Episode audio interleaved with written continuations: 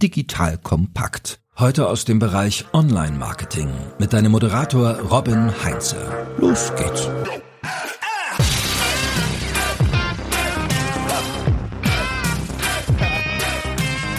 Verkaufen ist ein Marathon, kein 100-Meter-Sprint. Hi, ich bin Robin Heinze, Mitgründer und Geschäftsführer der Online-Marketing-Agentur Morefire. Das Zitat von Alfred Lemmle bringt es auf den Punkt aus meiner Sicht, denn wir sprechen jetzt darüber, wie das Marketing- und Sales-Team von Spriker den Marathon vom Lead bis hin zum Sale gestaltet und natürlich auch, was so die besten Tipps, Tricks, Erfahrungswerte dabei sind. Und dafür ist mal wieder bei mir die Britta Christine Agel. Sie ist Head of Demand Generation Marketing bei Spriker. Liebe Britta, wie immer ein Fest mit dir. Danke, dass du dir die Zeit nimmst. Hallo Robin, danke für die Einladung. Ich freue mich mal wieder dabei zu sein. Sehr schön. Wir haben ja schon den ein oder anderen Podcast zusammen gemacht. Wir haben uns in der Vergangenheit angeschaut, wie habt ihr eigentlich euer Marketing- und Sales-Team oder Demand Generation, Lead Generation, wie habt ihr das so im Team aufgebaut? Haben auch eine Folge schon dazu gemacht, so wie dieses ganze Thema Lead-Generierung bei euch funktioniert. Also wie kriegt ihr frisches Futter ins CRM rein? Und dann gehen wir jetzt in der Customer Journey einen Schritt weiter und gucken uns mal an, wie ihr es schafft, dass aus einem Lead dann auch irgendwann ein Kunde wird. Sprich, wie führt ihr diese Erstkontakte heran, dass sie auch irgendwann kaufbereit sind? Das behandeln wir dann heute mal. Fangen wir doch direkt mal an. Gibt es bei euch eigentlich dafür so diesen B2B-Klassiker? Also, Sales sagt, ah, da kommen zwar viele Leads rein, aber die können wir alle überhaupt nicht gebrauchen. Marketing holt eigentlich nur schlechte Leads rein und auf der anderen Seite sitzen die Marketingleute und die sagen so, eigentlich, also wir holen super Leads rein. Sales schafft es nur nicht, die zu konvertieren. Also, gibt's das bei euch? Ja, auf jeden Fall. Ich glaube, diese Reibung liegt auch einfach in der Natur der Dinge und dafür, ja, gibt's einfach immer diese natürliche Reibung zwischen Marketing und Sales. Das ist zum einen ja auch gut, ne, weil dann nochmal klar wird, dass wir alle an dem gleichen Ziel arbeiten und dass wir alle darauf gucken, dass dann nachher auch ein Lead konvertiert wird. Aber das gibt's auf jeden Fall wahrscheinlich so vergleichbar wie mit Hund und Katz. Sowas gibt's dann immer. Die können sich auch vertragen und nochmal im gleichen Knochen nagen nagen, obwohl ich nicht weiß, ob Katzen Knochen nagen, aber du weißt, was ich meine. Hund und Katz, so ein bisschen jagen sie sich, aber ja, gibt durchaus auch äh, Momente, wo dann das gemeinsame Ziel einfach immer klar im Vordergrund steht. Mist, ich dachte, du kommst jetzt mit der Patentlösung, wie ihr dieses Thema in den Griff bekommen habt, aber auf der anderen Seite auch sehr beruhigend, dass bei Unternehmen wie euch es auch noch nicht alles perfekt läuft. Dann gehen wir jetzt mal einmal nochmal einen Schritt zurück und gucken uns mal an, wie sieht die Customer Journey eigentlich aus? Wir haben das jetzt schon mal in einer der alten Folgen auch etwas detaillierter durchdekliniert, aber einmal kurz als Überblick, welche Lifecycle Stages unterscheidet ihr bei Spriker Grund grundsätzlich?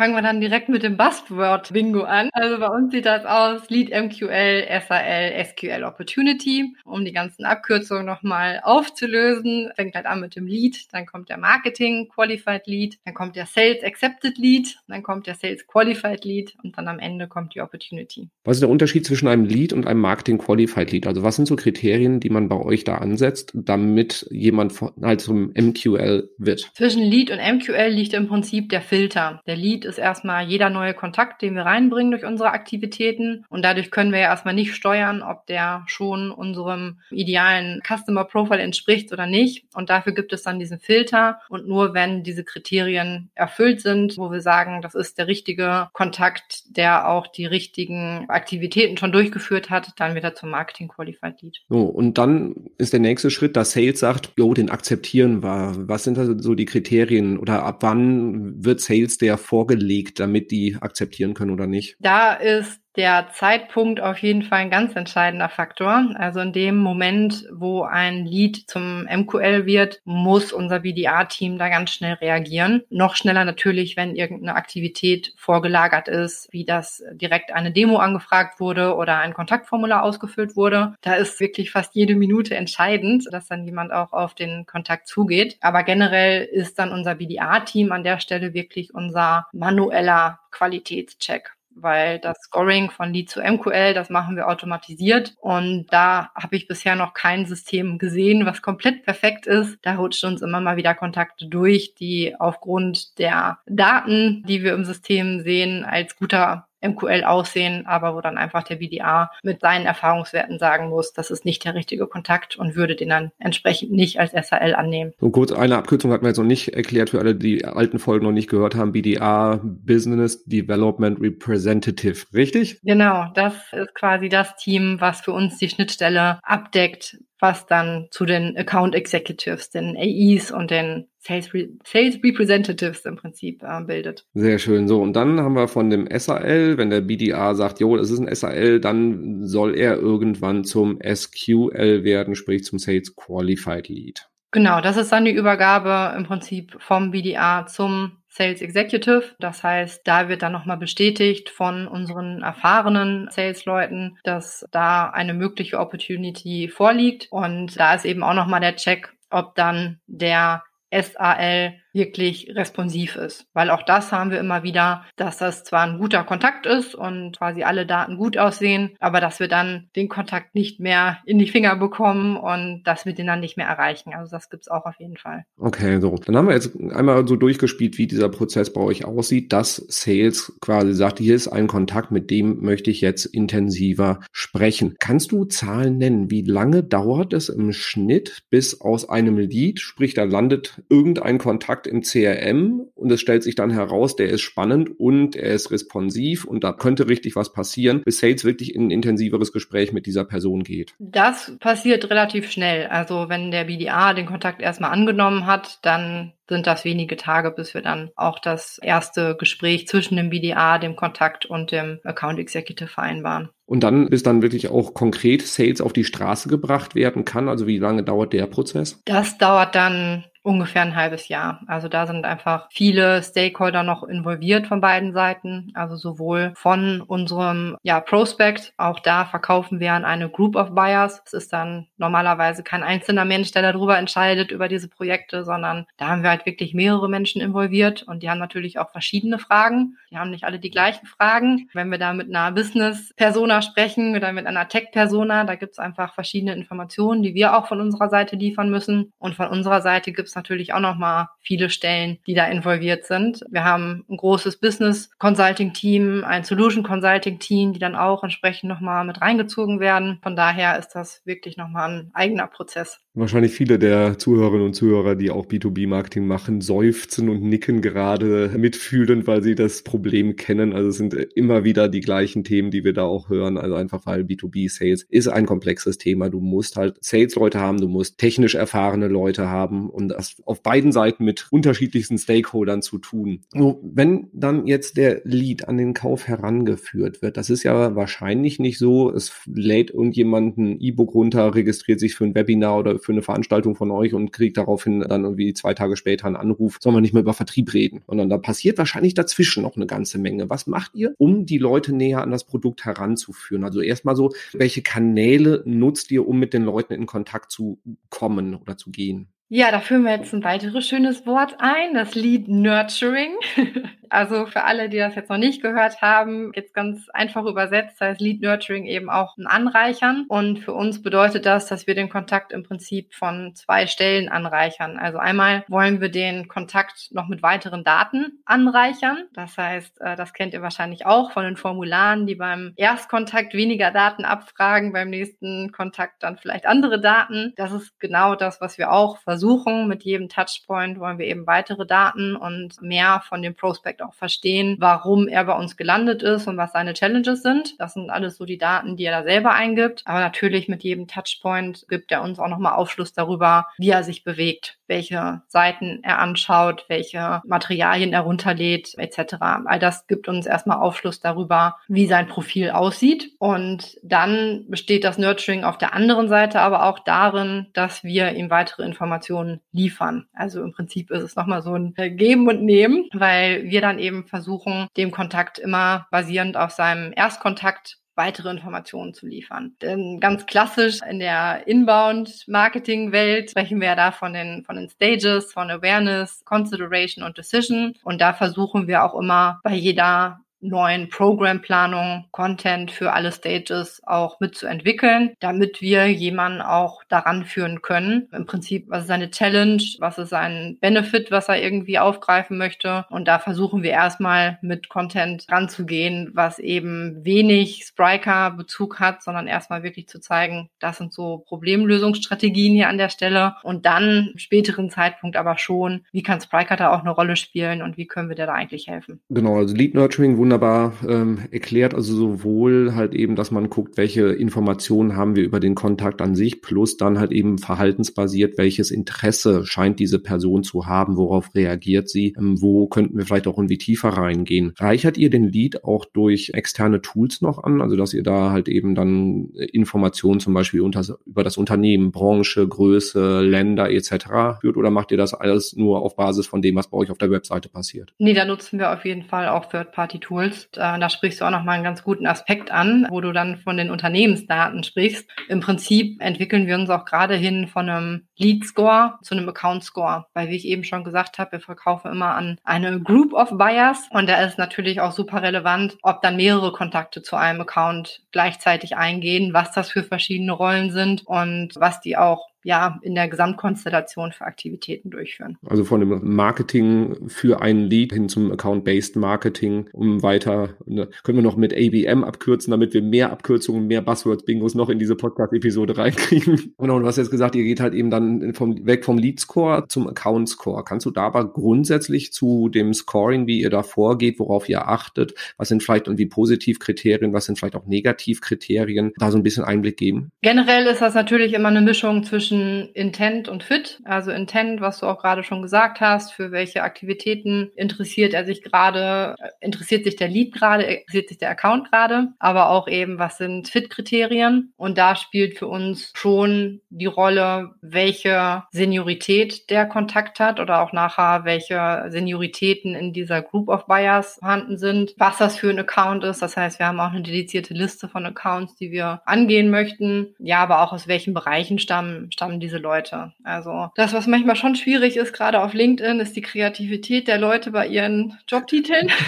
also da muss man teilweise schon aufpassen, um wirklich gutes Verständnis dafür zu bekommen, in was für einer Rolle befindet sich dieser Kontakt gerade. Aber generell die Seniorität ist da für uns schon ein Anhaltspunkt, um zu bewerten, wie gut ist dieser Kontakt jetzt gerade. Das heißt, wenn irgendwie ein Junior Marketing Manager von einem kleineren Unternehmen einen Report von euch runterlädt, dann sag ich mal, äh, macht der Lead-Score jetzt nicht gerade Luftsprünge. Nee, da noch nicht. Das ist natürlich auch eine gute Gelegenheit, um wiederum diese Group of Buyers anzureichern. Auch je nach Region ist da super unterschiedlich, wie da auch solche Recherchen verteilt sind. Also gerade in den nordischen Ländern, ganz interessant, da ist das halt total häufig irgendwie auch ein Junior-Projektmanager oder wie auch immer, die erstmal so die Daten einholen und die auch so ein digitales Projekt bei sich intern vorschlagen können. Das ist dann ja viel mehr gegeben als in Ländern, wo eine größere Hierarchie vorherrscht. Also das heißt, da müssen wir schon darauf achten, dass wir da nicht zu schnell die Tür zuschlagen, weil die Seniorität noch nicht gegeben ist, sondern da versuchen wir dann eher mit Materialien auch entgegenzuwirken, die dann diesen Champion im Unternehmen auch dabei unterstützen, dass er entsprechende Informationen auch an sein Management weitergeben kann. Aber generell der Account Score würde eben direkt Luftsprünge machen, wie du es sagst, wenn wir da einen Entscheider bekommen oder ja im besten Fall sogar mehrere Entscheider, die auch konkrete Aktivitäten machen, die auf ein Intent hindeuten. Also natürlich immer am besten, wenn da vielleicht auch ein CTO direkt eine Demo anfordert. Das ist dann so das höchste der Gefühle, weil er sich dann eben auch von selber qualifiziert und sagt, ich möchte mit euch in Kontakt treten. Und das ist dann so eine Handraising-Aktivität, die wir dann auch nochmal anders bewerten, als wenn er sich jetzt quasi nur Materialien runtergeladen hätte. Das ist dann quasi direkt das Fastlane-Ticket, um mit dem Sales zu sprechen. Dass man genau, direkt auf die Autobahn geschickt und äh, in der Limousine Maschine mit den weißen Handschuhen an den BDA übergeben. Wenn ich es richtig verstanden habe, habt ihr dann quasi auch das Lead Scoring oder Account Scoring dann auch nach Ländern oder nach Regionen unterschiedlich behandelt? Wir haben im Moment noch keine eigenen Scores dafür.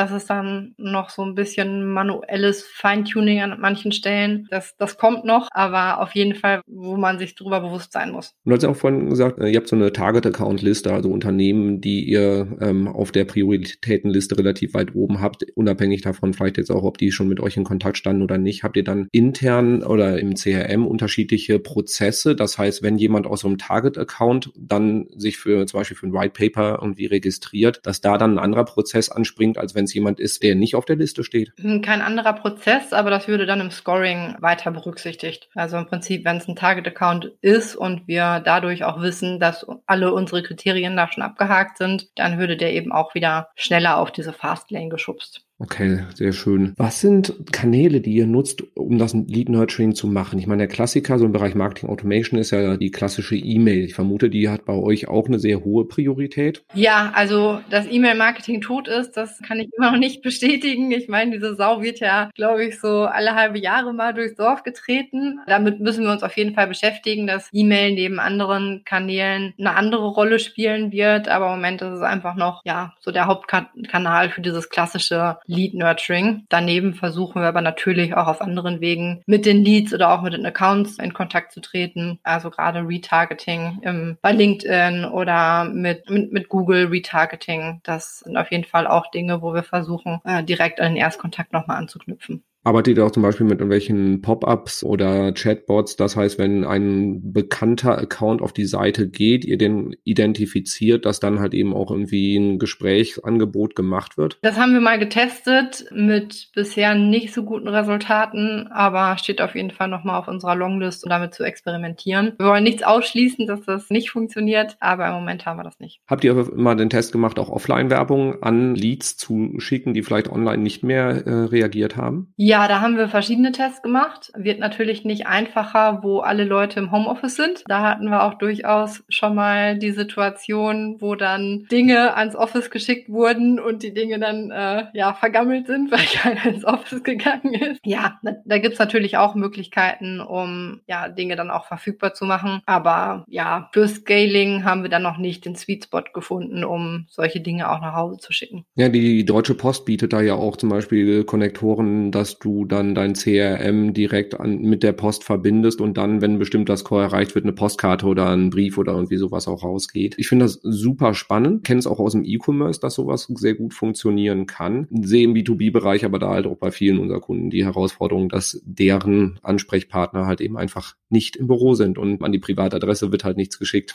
Wenn ihr dann jemanden im System habt, die Person ist interessant, der Account dahinter ist interessant, ihr schickt dann zum Beispiel Kampagnen über Marketing Automation Information per E-Mail raus, um die Kontakte halt anzureichern, abzuklopfen, welche, welche Sachen machen sie neugierig. Was sind aus deiner Erfahrung gute Trigger, gute Aufhänger, damit die Leute auch an einen Kauf beziehungsweise vielleicht an ein Gespräch mit einem BDA oder SDA herangeführt werden, worauf sie reagieren können? Am besten klappt das eben immer, wenn man sehr konkret auf die jeweilige Challenge, die der Account durch seine vorherigen Aktivitäten gezeigt hat, eingeht. Also wie du schon gesagt hast, direkt zu sagen, ich zeige euch jetzt mal, wie ihr bei uns Mitglied werdet oder Kunde werdet, eher, eher schwierig, sondern da steht halt eher das Consulting im Vordergrund, dass wir dann sagen, hey, wir haben die Expertise, wir haben schon mehrere große Kunden auf dem Weg in die Digitalisierung begleitet. Lass uns mal über ähnliche Kunden sprechen, wie die das gemacht haben und dann können wir auch einfach mal schauen, was für euch so der beste Use Case wäre, um jetzt äh, daran anzuknüpfen. Also von daher sehr beratungsintensiv und eben erstmal über die Schiene. Wie können wir, wie können wir helfen? Was ist denn eigentlich eure Challenge? Also das heißt, ihr geht schon Richtung Produkt oder Richtung Beratung und sagt so, wir haben da Lösungen, wir haben für andere in der Branche schon sowas gemacht oder vielleicht für irgendwie für Wettbewerber oder vergleichbare Unternehmen. Hast du Interesse an einem Gespräch dazu? Oder was ist dann der Aufhänger? Also wirklich dann so ein 1 zu 1 Gespräch mit einem Experten bei euch oder worauf reagieren die Leute am besten? Ja, wie du schon sagst, so Beispiele von anderen Kunden. Da haben haben wir eben auch viele Use Cases, die wir da heranziehen in Schriftform, in Videoform. Das ist so das, wo die meisten Leute daran interessiert sind, weil es einfach sehr, sehr greifbar ist, um dann auch zu schauen, wie haben das eigentlich andere Unternehmen gemacht, weil diese Probleme eben eher komplex sind. Ja, viele Unternehmen eben auch vor der Herausforderung stehen. Sie wissen, dass sie digitalisieren müssen, aber die Frage ist, wie macht man es denn eigentlich? Was, was ist der beste Weg? Und da kann man sich natürlich erstmal anschauen, wie haben es denn eigentlich andere gemacht und wie stehen die jetzt da?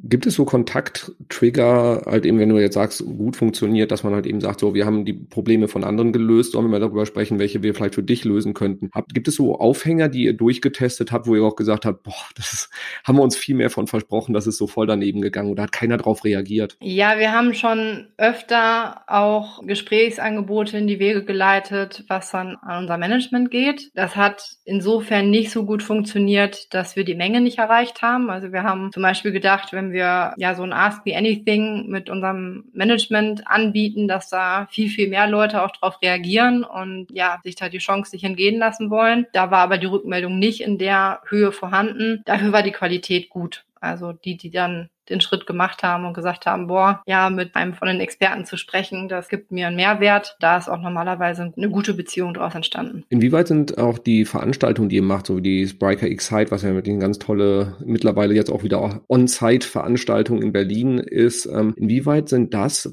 wichtige oder ist ein wichtiger Touchpoint, um Leute, die vielleicht im Nurturing-Prozess gerade sind, dann doch nochmal so den, vielleicht den letzten Schubs zu geben? Funktioniert das aus eurer Erfahrung gut oder ist das eher was im Upper Funnel um die ersten Kontakte überhaupt zu generieren? Also bei der X-Site unserer Veranstaltung, die wir hybrid gemacht haben, lag da im Prinzip genau der Vorteil drin, dass wir es hybrid gemacht haben und Leads, die eher so im Upper Funnel waren, zur virtuellen Teilnahme einladen konnten, weil da einfach die Barriere sehr gering war. Du kannst dich wie bei einem Webinar einwählen und kannst dann trotzdem dir aussuchen, welche Vorträge, welche Präsentationen willst du anhören. Und dann für diejenigen, die eben schon stärker engagiert sind, für die ist, haben wir das größere Potenzial, dass sie dann auch vor Ort dabei sind, auch da wieder verschiedene Experten von, von uns treffen können, aber auch mit Kunden und Partnern ins Gespräch kommen können, weil auch da wieder was sind eigentlich für ähnliche Unternehmen wie ich unterwegs, wie haben die das gemacht, aber auch mit unseren Partnern, die ja auch sehr, sehr wichtig sind in unserem Gesamtsetup, die dann sowohl Solution-Bereich unterwegs sind. Das heißt, auch da können die sich kennenlernen auf solchen Veranstaltungen wie das Spriker Excite, um dann auch zu schauen, wer, wer kann nachher bei der Implementierung auch nochmal helfen. Ja,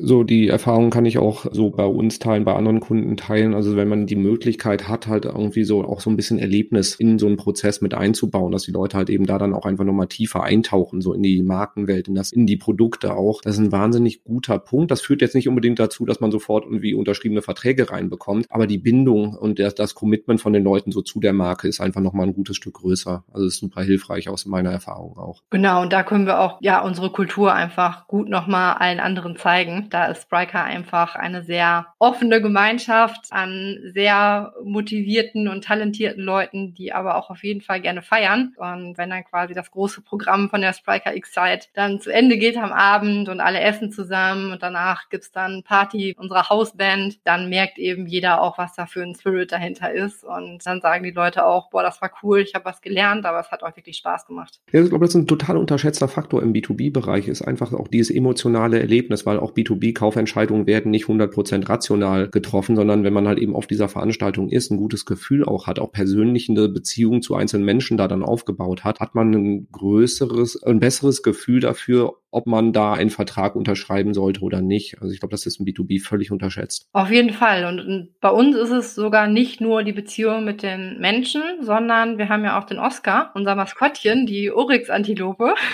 und den Oscar kann man sogar bei solchen Veranstaltungen auch begrüßen. Der läuft dann quasi lebensgroß über das Parkett und das zieht auch ziemlich, dass alle gerne ein Foto mit Oscar haben. Also auch da sieht man wieder, das ist alles B2B und erwachsene Leute, aber wenn da die dieser kuschelige, süße Oscar rumläuft, dann will jeder ein Foto haben und schniegt sich an ihn, macht coole Posen und das ist dann natürlich für uns auch wieder Gold wert für Social Media. Ja, ich erinnere mich auch an Fotos von meinem Kollegen Marcel, der auch auf der Veranstaltung bei euch war und dann äh, genau diese Fotos gepostet hat. Also da haben wir gesehen, es funktioniert. Wie nimmt euer Sales Kontakt mit den Leuten auf? Das ist in B2B ja auch mal so eine Königsfrage. Also soll ich die Leute einfach anrufen? Soll ich denen mal eine persönliche Mail schreiben? Wie geht ihr da vor? Ähm, was sind so die Best Practices dann, um wirklich auch so diesen letzten Schritt zur 1 zu 1 Interaktion zu erreichen? Telefonisch ist auf jeden Fall die Präferenz von unserem Sales-Team, da das einfach der direkteste und der persönlichste Weg ist. Aber das geht nicht immer einmal aus, aus Daten. Manchmal haben wir die Telefonnummer einfach nicht von dem Kontakt. Manchmal dringt man auch einfach nicht durch. Also gerade wenn wir uns an die Entscheider von großen Unternehmen richten, die kriegen mehr als einen Anruf am Tag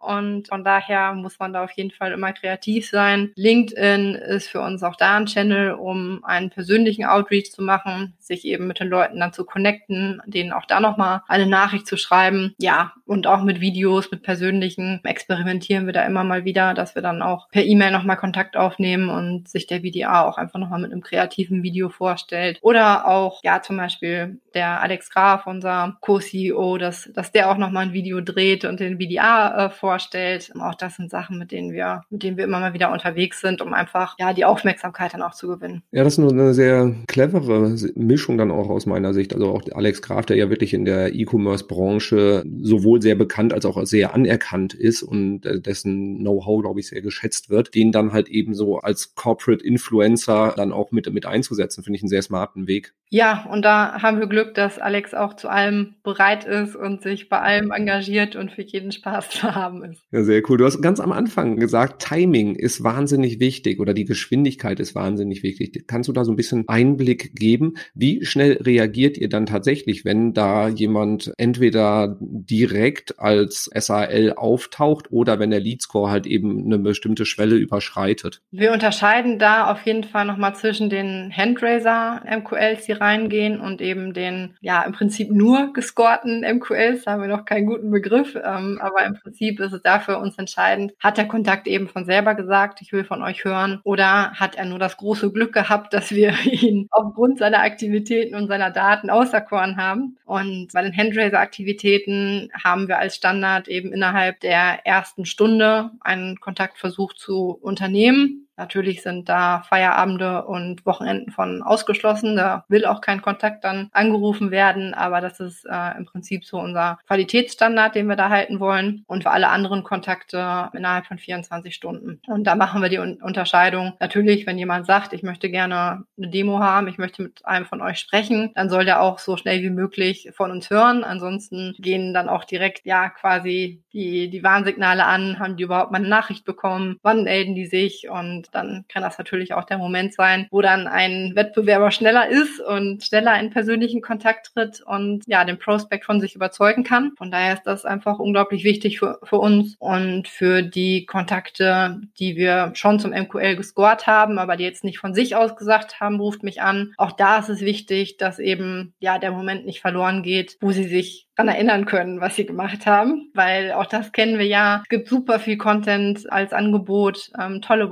Whitepaper, tolle Webinare, aber manchmal kann man sich auch nicht mehr daran erinnern, was man alles runtergeladen hat. Vielleicht hat man es auch runtergeladen und noch gar nicht gelesen oder wie auch immer. Und um das auch irgendwie unterscheidbar zu machen, da müssen wir einfach relativ schnell auch anklopfen und ja unsere Hilfe anbieten, dass derjenige darüber sprechen kann, warum er sich für diesen Content interessiert hat. Es ist da gar nicht so unbedingt wichtig, dass er schon gelesen hat oder schon geschaut hat, sondern er hat uns da ja erstmal nur mitgeteilt, dass er eine bestimmte Challenge hat oder einen bestimmten Benefit im Markt sieht. Und darüber kann er dann auch gerne direkt mit uns sprechen, ohne den Content zu lesen. Ja, das kann ich auch aus eigener Erfahrung so erzählen. Also ich meine, wir als Morfire unterstützen Kunden dabei, genau diese Prozesse halt eben auch aufzusetzen, Content zu machen, die Marketing Automation dann aufzubauen. Machen das Ganze natürlich aber auch für uns selber, weil wir einfach sagen, ja, es funktioniert, wäre ja doof, wenn wir es nicht für uns auch machen. Und wir haben tatsächlich Kontakte, die, die challengen uns. Also die laden bei uns Sachen runter, die machen bestimmte Reaktionen und wollen dann mal gucken, ob wir das tatsächlich auch machen. Und das hatte halt eben dann bei uns wirklich so, der BDA hatte dann jemand am Telefon, der hat gesagt, na endlich, ich habe die ganze Zeit mit eurem Anruf gerechnet und ähm, die probieren das dann wirklich aus, ob wir da auch uns an das halten, was wir selber auch predigen. Und wir machen auch die Erfahrung, je schneller wir dann darauf reagieren, also nicht jemand lädt das erste E-Book runter sofort anrufen, aber wenn jemand klares Interesse zeigt, dann auch schnell anzurufen, das hilft, damit die Leute sich auch daran erinnern, was sie gemacht haben. Und dementsprechend, ja, Timing oder Geschwindigkeit ist da auch aus unserer Erfahrung wahnsinnig wichtig. Hattet ihr dann schon mal die Situation, wo jemand gesagt hat, das war mir jetzt aber zu schnell? Nee, das hat man bisher noch nicht. Also wir sind da auch relativ defensiv grundsätzlich. Aber wenn jemand dann, also nicht nach dem ersten Kontakt, aber wenn jemand dann zum Beispiel ein E-Book runterlädt, wo wir das Onboarding zeigen, also wie läuft die Zusammenarbeit mit uns die ersten Tage ab, dann sind wir sehr schnell auch am Telefon, weil wir einfach sagen, okay, da hat jemand ein sehr konkretes Interesse. Aber ansonsten sind wir da sehr zurückhaltend. Ich habe selber die Erfahrung andersrum auch gemacht und mich irgendwo für ein Webinar angemeldet. Das Webinar hat noch nicht mal stattgefunden und ich habe schon den ersten Anruf gehabt, irgendwie drei Stunden nach Anmeldung. Und ich dachte, okay, also da habe ich dann auch gemerkt, das ist, fühlte sich definitiv zu schnell an. Ja, ich glaube, das ist der Klassiker dann bei den Marketing Automation Journeys, wo dann nicht unterschieden wird, was war das quasi für eine Aktivität. Also das hatten wir auch mal, dass wir da auf jeden Fall umstellen mussten, ob es ein White Paper Kontakt war oder ein Webinar Kontakt, dass man darauf achtet, dass das Webinar erstmal stattfindet. Und jetzt müssen wir noch einmal eine kleine technische und CRM-relevante Thematik aufgreifen, denn B2B-Lead-Generierung hat ja die große Herausforderung, dass wir zwar vorne immer sehen bei einer Google Ads-Kampagne oder LinkedIn-Kampagne, wie viele Leads reinkommen. Im E-Commerce ist ja super, wir können meistens sogar einen Warenkorbwert dranhängen, wenn eine Conversion stattgefunden hat. Im B2B ist erstmal nur ein Lead. Und die Anzahl der Leads sagt ja nicht unbedingt was darüber aus, wie erfolgreich eine Kampagne ist. Ich kenne ein paar Details aus euren SEA-Kampagnen Kampagnen, weil wir die ja auch betreuen. Und da ist ja auch eine der großen Herausforderungen, die Qualität der Leads zurück in Google Ads zu spielen, damit man halt sieht, auch worüber kommen die guten Leads rein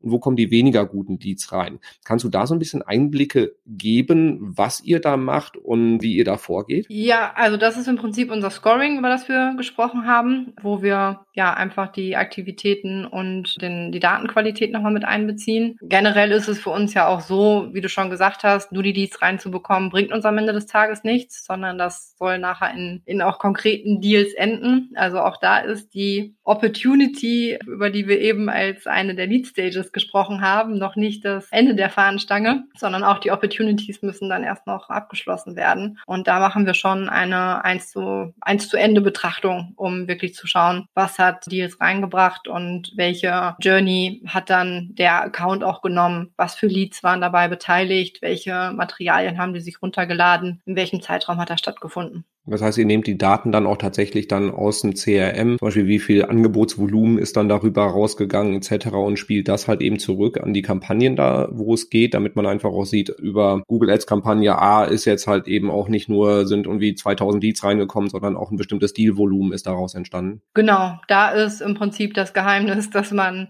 alle seine Tools auch miteinander verknüpft. Und ich glaube, wir haben in einer der letzten Folgen schon mal drüber gesprochen, wie dankbar ich für unser Marketing Operations Team bin. Kann ich nur noch mal wiederholen. Also da investiert echt in eine gute Infrastruktur von Marketing Operations Experten, die eben genau diese Connections herstellen zwischen deinen Ads Accounts, das heißt zwischen LinkedIn, zwischen Google Ads, zu HubSpot oder zu deinem Marketing Tool, wo auch immer du da deine Daten speicherst. Dann aber auch weitergehend zu den Systemen, die Sales nutzt. In unserem Fall ist das dann Salesloft und Salesforce. Also da müssen die Systeme einfach alle miteinander sprechen, damit man auch genau diese Betrachtungsweise hat. Welcher Deal wurde kreiert und was hat das für einen Informationswert für die LinkedIn, für die Google Ads Kampagnen, die wir laufen haben? So, das war jetzt ein wieder sehr, sehr tiefer und breiter Überblick über das, was ihr da alles tut. Und ich finde das immer wahnsinnig spannend, bei euch da ein bisschen unter die Haube zu schauen. Ich versuche mal wieder eine kleine Zusammenfassung von dem zu machen. Also grundsätzlich bei euch startet so dieses ganze Thema ja, Lead Nurturing dann bei jedem Kontakt, der erstmal im CRM landet. Wenn jemand mit irgendwas von euch interagiert und einen Datensatz da lässt, dann wird dieser Lead er, im ersten Schritt erstmal automatisch analysiert. Also ne, wer, wer welches Unternehmen steckt steckt dahinter etc., welche Informationen haben wir, um dann zu gucken, ist es ein Lead oder ist es ein MQL, also Marketing Qualified Lead. Das passiert automatisch. Wenn jemand als MQL eingestuft wird, wird er dann manuell geprüft durch ein BDA, um zu gucken, ist es ein Sales Accepted Lead, sprich ein Lead, wo ihr sagt, hat Potenzial, könnte richtige Stakeholder sein, Unternehmensgröße etc. Mit dem wollen wir ein bisschen intensiver ins Gespräch gehen. Wenn das Ganze passiert ist und dann auch die Person weiterhin auffällig wird, wird sie dann dann im Optimalfall zum Sales Qualified Lead, sprich, dass dann auch die, wirklich in die richtige Interaktion gegangen wird. Bis dahin alles richtig? Alles richtig, genau. Wunderbar. Um das Ganze zu erreichen, setzt ihr viel Content ein, vornehmlich verschickt auch über E-Mail, also Marketing Automation per E-Mail ist so der wichtigste Kanal dann dafür, um den Leuten auf Basis von dem, was sie sich anschauen bei euch auf der Webseite, was sie vielleicht schon runtergeladen haben, weitere Infos zu geben, um das Interesse auch abzuklopfen klopfen, um verhaltensbasiert bisschen mehr darüber zu lernen, wer sie sind und ob da gehobenes Interesse besteht oder es vielleicht einfach nur so mal leicht oberflächlich war, sprich, ob da Potenzial für Sales mit drin ist und arbeitet da halt eben mit speziellem Content, den ihr da einsetzt, um dann halt entsprechend, wenn die Leute reagieren, geht der Lead-Score hoch und dann halt nicht nur den einzelnen Lead, sondern den gesamten Account betrachtet, also der Account-Score sollte dann hochgehen, um dann im Optimalfall diesen Lead an Sales zu übergeben, damit dann halt halt eben der bevorzugte Weg per Telefon ein Erstkontakt oder ein Gespräch aufgenommen werden kann. Ist dahin auch soweit richtig? Alles richtig. Ich kann vielleicht noch was hinzufügen, weil wir jetzt sehr technisch prozessual unterwegs waren und wir ja gerade auch am Anfang unseres Gesprächs darüber gesprochen haben, wie steht es eigentlich zwischen Sales und Marketing. Und da kann ich nur den Tipp geben, überlegt euch wirklich, wer ist der dedizierte Ansprechpartner für Sales, um eben auch diese End-zu-End-Betrachtung nicht nur im System nachzuvollziehen, sondern eben auch ganz nah dran zu sein. Und wir haben das gelöst durch unsere regionalen Rollen. Das heißt, wir sind ja global aufgestellt und arbeiten da in den Sales-Teams auch je nach Region. Und das haben wir aus Marketing-Sicht gemappt. Das heißt, wir haben zwei Personen für North America, dann jeweils für EMEA Central, EMEA South, EMEA North, um da einfach sicherzustellen, dass wir nachdem ein Lead zum MQL geworden ist, quasi sagen, alles klar, jetzt haben wir unsere Aufgabe erfüllt. Wir nehmen gerne die Daten, um daraus zu lernen. Aber das war es jetzt erstmal. Macht damit weiter, liebe Kollegen. Sondern dadurch stellen wir im Prinzip sicher, dass ja auch eine Person jeweils für Sales Team da ist, um da zu gucken, habt ihr alle Materialien, um diesen Kontakt weiter zu verfolgen? Was sind vielleicht auch die Nuancen, die man jetzt nicht unbedingt in CRM so eintragen kann oder was da vielleicht vergessen wird, um ja da einfach sicherzustellen, dass man da sehr, sehr eng im Austausch ist, weil das ist so unser Beitrag, wie wir ja Hund und Katz dann im Prinzip wieder zusammenbringen können. Weil manchmal ist es eben auch schwierig, wenn man verschiedene Personen im Sales hat, verschiedene Personen im Marketing, dann das immer einfach zu machen, wen kann ich ansprechen, um Feedback zu geben oder um eine Frage zu stellen. Und das ja, machen wir eben, indem wir jeweils eine dedizierte Person haben. Das ist ein super wichtiger Punkt. Also wir haben jetzt heute nur darüber gesprochen, wie Marketing im Prinzip Leads vorbereitet, die Sales mag. Wir könnten eigentlich auch nochmal eine komplett separate Episode darüber machen, wie genau dieses Zusammenspiel bei euch in der Praxis funktioniert, wo die Situationen entstehen, wo Katze faucht und Hund bellt und ähm, da halt eben, wo sie dann zusammen kuscheln, so ungefähr. Also was, was sind die Sachen, die gut und die weniger gut funktionieren? Ich glaube, da könnte man nochmal drüber diskutieren, ob wir da nochmal was separat machen. Also liebe Hörerinnen, liebe Hörer, wenn du da Interesse dran hast, lass es mich einfach mal wissen. Dann werde ich die Britta nötigen, dass wir da nochmal gucken, dass wir da tiefer reinsteigen. Sehr, sehr gerne, weil ich glaube, das ist echt ein unterschätztes Thema, weil die Prozesse und die Daten können noch so gut sein, wenn man da nicht einen Weg findet, um wirklich gut miteinander zu sprechen, dann ja, nützt einen im Prinzip äh, das beste Targeting am, am Anfang nicht. Sehr schön. So, jetzt haben wir sehr, sehr intensiv uns angeschaut, dass eigentlich der ganze B2B-Sales ein Marathon ist und kein 100-Meter-Sprint, obwohl man zwischendurch dann doch sprinten muss, am besten innerhalb der ersten Stunde reagieren. Also das klingt dann doch nicht nach Marathon. Aber es war ein wahnsinnig wertvoller Überblick und ganz viele Einblicke auch, die, glaube ich, für die Hörerinnen und Hörer sehr hilfreich sind, um einfach zu sehen, wie lösen andere das. Ich werde auch in weiteren Episoden noch ein bisschen das Thema Spriker beleuchten. Wir hatten auf jeden Fall schon abgesprochen, dass wir das Thema Kundenbindung, also wenn dann jemand unterschrieben hat, wie machen wir aus einem Erstkäufer einen glücklichen Stammkunden, dass wir das auch noch beleuchten werden. Jetzt haben wir noch das Thema Marketing und Sales. Also ähm, und wenn, wenn du noch weitere Fragen in Richtung Spriker, in Richtung Britta hast, lass es mich auch wissen. Ich bin guter Dinge, dass sie das dann auch wieder am Mikrofon beantworten wird. So, liebe Britta, vielen, vielen Dank für all die Einblicke. Es war wieder spannend. Es hat wieder große Freude gemacht. Dankeschön, Robin. Das hat es mir auch und nehme da auch selber immer ganz viel mit, wenn ich da mit dir drüber sprechen kann. Das freut mich doch zu hören. So, liebe Hörerinnen, liebe Hörer, wenn du den Podcast noch nicht abonniert hast, dann wird es jetzt höchste Zeit, weil wie du gehört hast, wirst du auch weitere Einblicke bei Spriker äh, bekommen und natürlich auch in andere spannende Unternehmen. Wir haben ein paar B2B-Themen jetzt auch noch in den nächsten Wochen geplant. Also da solltest du nichts verpassen. Falls du da eine Erinnerung regelmäßig haben willst, dann geh mal auf get www.more-fire.com slash podcast, weil da kannst du dann genau diesen Ticker abonnieren und bekommst dann immer eine Mail von mir, wenn eine neue Episode online ist. So viel für heute. Viel Spaß bei der Umsetzung und wir hören uns beim nächsten Mal. Tschüss. Tschüss. Danke fürs Zuhören beim Digital Kompakt Podcast. Du merkst, hier ziehst du massig Wissen für dich und dein Unternehmen heraus. Wenn du mit uns noch erfolgreicher werden möchtest, abonniere uns auf den gängigen Podcast-Plattformen. Und hey, je größer wir werden, desto mehr Menschen können wir helfen. Also erzähl doch auch deinen Kolleginnen und Kollegen von uns. Bis zum nächsten Mal.